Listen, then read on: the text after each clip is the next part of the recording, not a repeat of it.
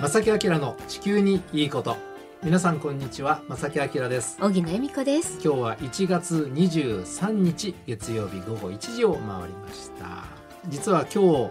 日はですね、はいこの番組にとって記念すべき日でしてそうなんです2019年4月からスタートした正木明の地球にいいこと今日の放送で200回目になりましそうなたんです皆さん200回目になりました200回目なんです パチパチみんな拍手してくださってるの聞こえますよ ありがとうございますや本当にねお聞きの皆さん皆さんのおかげでございます本当にね、はい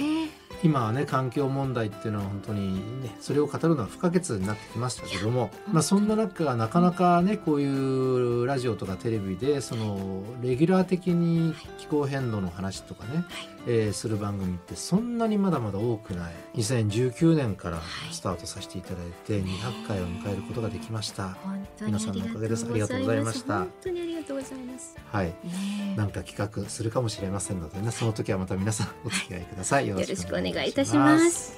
この番組は公益財団法人兵庫環境創造協会の提供と浜田科学株式会社の協力でお送りします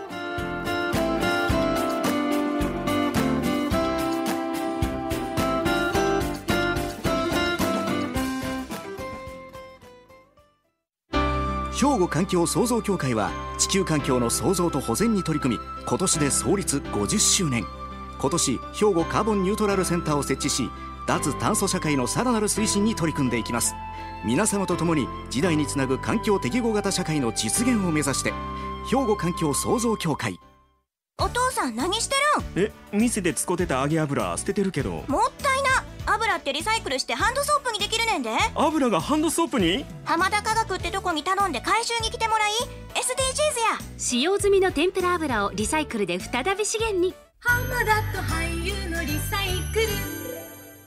さて、今日はですね、地球カレンダーというものを取り上げたいと思います。地球カレンダーはいまあ、年の初めっていうこともあってね、カレンダーのお話なんですが、 はい地球カレンダーって皆さん聞いたことありますかね。地球カレンダーというのは詳しく知らないですああ、そうですか。はいうーん。その地球カレンダーっていうのは、地球の歴史のカレンダーなんですね、簡単に言うと。うんうん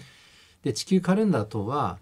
およそ46億年にも及ぶ地球の歴史をですよはい1年の長さに見立てて人間の時間スケールに馴染み深いカレンダーになぞらえたものなんです。ちょっとまだ分かりにくいでしょ 要するにはい地球カレンダーではですね地球の誕生を1月1日の午前0時とします。はいで今現在を12月31日の正午というふうに仮定しますはいだから地球の46億年のこの長い年月を365日でビューッと縮まったものなんですよはあ簡単に言うとね、はいはいうん、この地球史上の出来事をカレンダー上に日付にプロットして作られたものをこれ地球カレンダーというふうに言いますとなると面白いでしょ 面白い面結白構い身近に感じません、はいなんせだって地球の歴史46億年ですよその46億年っていうのは深いんですけれども、これを見るといやいやいやもう今からお話しいただけると思うんですそう私も同じこと考えたことがあって、うん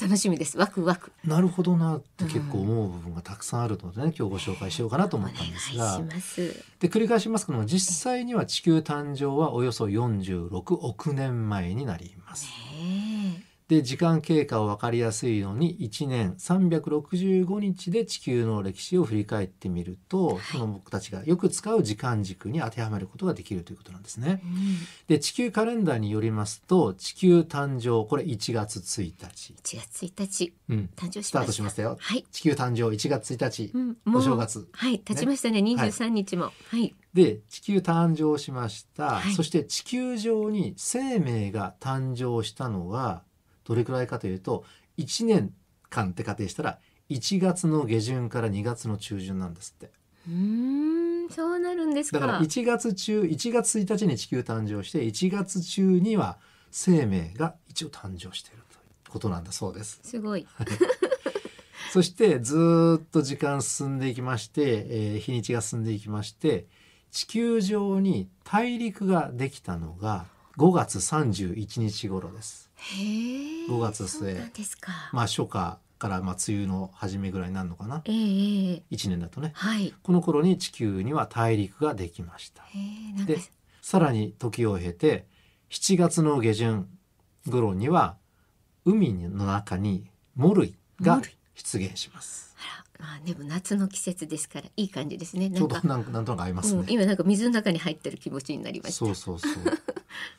ねだから半年ちょっとぐらいで海にモルイが出現してるということなんですそねうなんですかでさらに進めますね、はい8月の中旬頃ええまあ、多分これ1年のうちで一番暑い頃かそのちょっと先ぐらいかな、えー、と細胞がたくさんある多細胞生物が現れます、細胞のたくさんある多細胞生物、うんまあ、生物の進化の過程ですよね、これが8月の中旬でもなんかなかなか僕たちの生活にはまだ程遠い感じしますよねねだってもう1月1日からもう8月中旬まで経ってもえ、うん、まだまだ人類は存在しないしすごいです、ね、恐竜の恐の字さえまだ出てきてない出んですてよねないですよね、うん、だからいかに地球の歴史長いかっていうことですよね。で、えーああそうなんだっていうのがようやく現れるのがはい11月28日えもう一年も暮れかかる頃にそう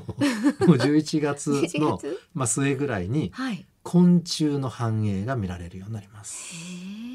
えはい、でもまだこれ人類誕生はしてないんですよ。昆虫ですからね、はいわえーもうちょっと1年ねくれ近いんじゃないかと。ええええでも地球の歴史ってこういうことなんですよ実はね。1年のうちの最終月、まあ、12月、はいね、とうとうもう12月に入ります。師走ですよはい、師走でございます、はいええ12月2日になると地球上に森が誕生します。植物の繁栄がようやくスタートです。そうなんですかはい、もう最終月にはいなってから。そしてその翌日 翌日ね12月3日には脊椎動物が現れます。やっと動物よがうやく動物が現れるへえでも皆さんまだ人類は地球上に現れておりませんもう12月ですよ人間はまだ誕生しておりませんでですねあの、地球ってこのように、まあ、まだこれから先続くんですが、はいあの歴史長いでしょなので研究がまだまだねあの進んでないというかまだわからない部分は本当にたくさんあってやっても仕方ないですよね、うんでその最近になっていろんなものがようやくね近いところから分かり始めてるので、えあのもっともっと本当はね新しい事実がこれから先発見するされるかもしれないですけれどえも、ですねまあ、現時点ではこのような地球カレンダーを作ることができるということなんですなね。んですね、はいとりあえずですね前半は12月3日の脊椎動物が現れたところまでまだなんですね。までだ実は人類はこっからが問題なんでね。あはいそうですか正木明さんの地球にいいこと頑張ってねえーさて今日はですねおよそ46億年にも及ぶ地球の歴史を1年に見立てて人間の時間スケールに馴染み深いカレンダーになぞらえたものこれ地球カレンダーと言いますがこれをご紹介しております。はいはい、ざーっとおさらいしますね。地球誕生は1月1日はいで、えー地球上に生命誕生したのが1月の下旬から2月の中旬はい地球上に大陸ができたのが5月31日頃。うん大陸ができたわけですから海もできますで7月の下旬頃にその海の中でモルイが誕生しますやっと夏にもろいですねはいはい、そして8月の中旬に多細胞生物が現れます、ねええ生物の進化の過程がスタートですねスタートしましたねそして昆虫の繁栄が見られたのが11月28日11月ですねそして12月2日には地球上に森が誕生します植物の繁栄ですねええうん、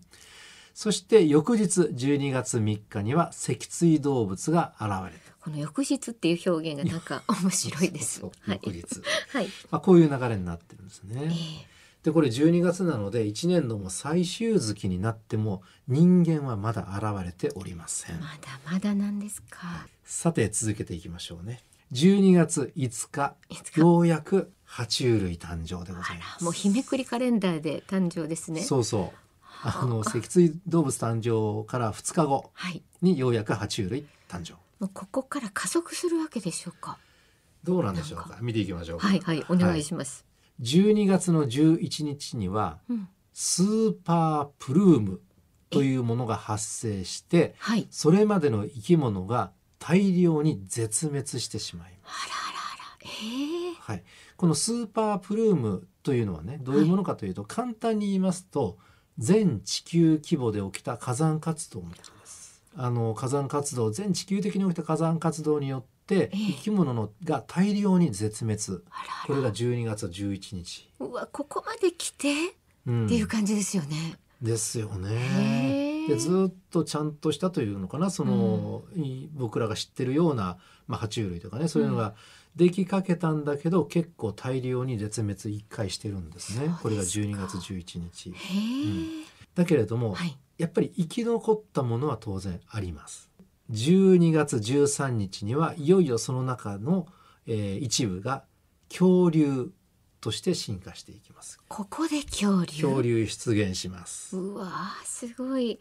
でその諦めちゃダ恐メ竜の中で12月14日翌日には哺乳類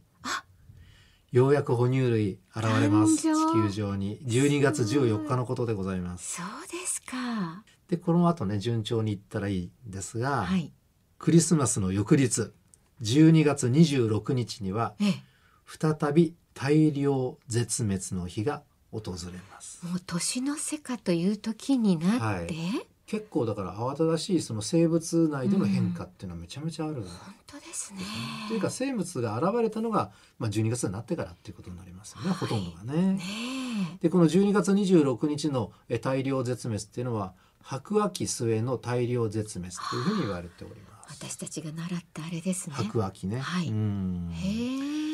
この時点で恐竜はほぼ絶滅してしまいますがはい。やっぱり一部が生き残ってうん。生き延びた哺乳類が翌27日にはバーッとこう繁栄していく。でその繁栄した哺乳類の中でついに霊長類聞出いたまことあしりた。ます霊長レ類ール習いましたよね。これが地球上に現れます、はい、覚えましたね。もうだから12月も終わりかけです本当にねえ年の瀬にやっと、でねある資料によりますと、ええこの頃に実はですね地球温暖化の一つのピークがあったと言われていますそうだからかなりこう温暖だったんですね、うんこの時の気候というのはねそんな中霊長類が地球上に現れるだんだん今分かってきたことがあるんですよね、まさきさんね。本当いろいろね、少しずやっぱりつ。歴史がない長いのでね、うんまだまだ解明されてない部分はあると思いますけどね。ねえうん、でさらに進めていきましょう。12月28日以降、次々と今の地球に存在する大陸ができていきます。うん。まあ、ユーラシア大陸北米大陸南米大陸オーストラリア大陸などなど今の大陸が形成されていきます、はい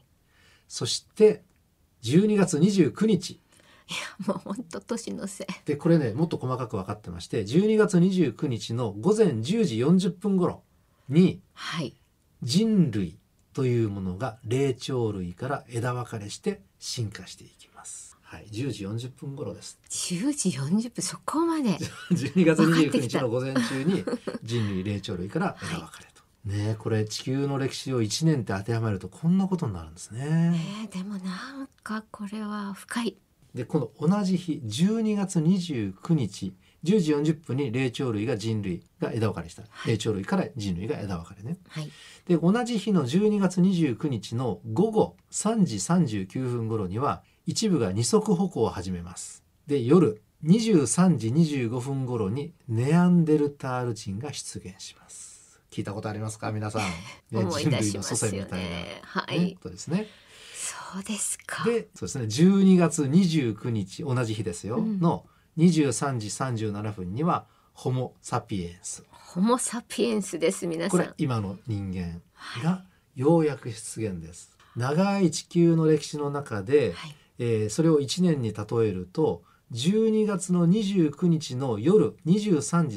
37分にようやく今の人間が出現ですねえって考えたら人間地球に今ねなんか地球は自分のものだみたいに生きている人そうですよあぐらかいてね間はですねいるついこの前私たち誕生したようなものなんですよ。はいうんまあ、人間の存在がその地球の長い歴史の中で最後の部分に現れた本当にちっぽけな弱い存在であるということがこれでよくわかりますよね。わかりますね、で普段生活しているとなかなかこういうことを考えない、まあ、考えるタイミングもないでしょういしやね。でも本当にね、うん改めて考えるとすごいことがで分かっもてきこますねれは事実なので、はいそれを受けてねよくよく考えてみてください。そんなねあのちっぽけな弱い存在である人間がうんたまたま最近になって文明というものを作り出してね、はいまあ、便利さとか快適さを追求したことによって大気中の二酸化炭素がどんどん増えてしまってこの長い地球環境の歴史を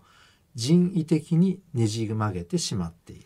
そういうことなんですよねそうそ皆うさんこういう言い本当方にできますよね。いや言い切れますよね、うん本当だにからこういうことが人間はあの人間の存在っていうのはこういうことを起こしてるんだっていうことをやっぱり頭の片隅には入れておくべきでしょうね。ね人間活動起きてまだほんの短いこの期間で、うん、私たちはとんでもないことをしてしまっているそうそうということを知るべきですね。たまたま奇跡的にいい環境があって、はいそこに人間が生まれて、うんでも人間は、えー愚かですよね、いい環境をどんどん今自分の手で潰しているというね、でもね後半戦、まあ、12月になってからいろんなことが起きましたよね。うん、その中で私たち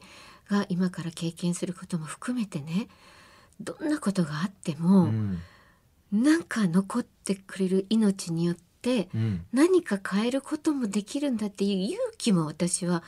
今のお話でいただいたような気がします。そうですねそれもだからなんでしょう人間の場合は、まあ、その僕たちの子供それから孫うんでこう世代世代どんどんですね進んでいくわけですよね。でもこれずっと人間ですよね。はいだからそのうちに人間がいるうちにやっぱり今の地球環境をやっぱり元に戻していく。したいですね、うんえーもど生命体として人間だけじゃない人間じゃないかもしれないでも人間かもしれないそういう生命体がなんとかこの地球をですね、ううんん、本当によくできるんじゃないかという希望までこの歴史で今のカレンダーで私感じました。たまたま今日ね、番組スタートから200回目ですけれども、ねまあ、僕たちもこの番組を通じて地道にというかね、はいちょっとずつですずつですけれど本も当に本当に情報をね皆さんに提供しながら、はいこの役割が果たすことができたらいいかなと思いまいす、や本当にできることを願って頑張りたいですね、今日は地球カレンダーのお話でした。ありがとうございます兵庫環境創造協会は地球環境の創造と保全に取り組み今年で創立50周年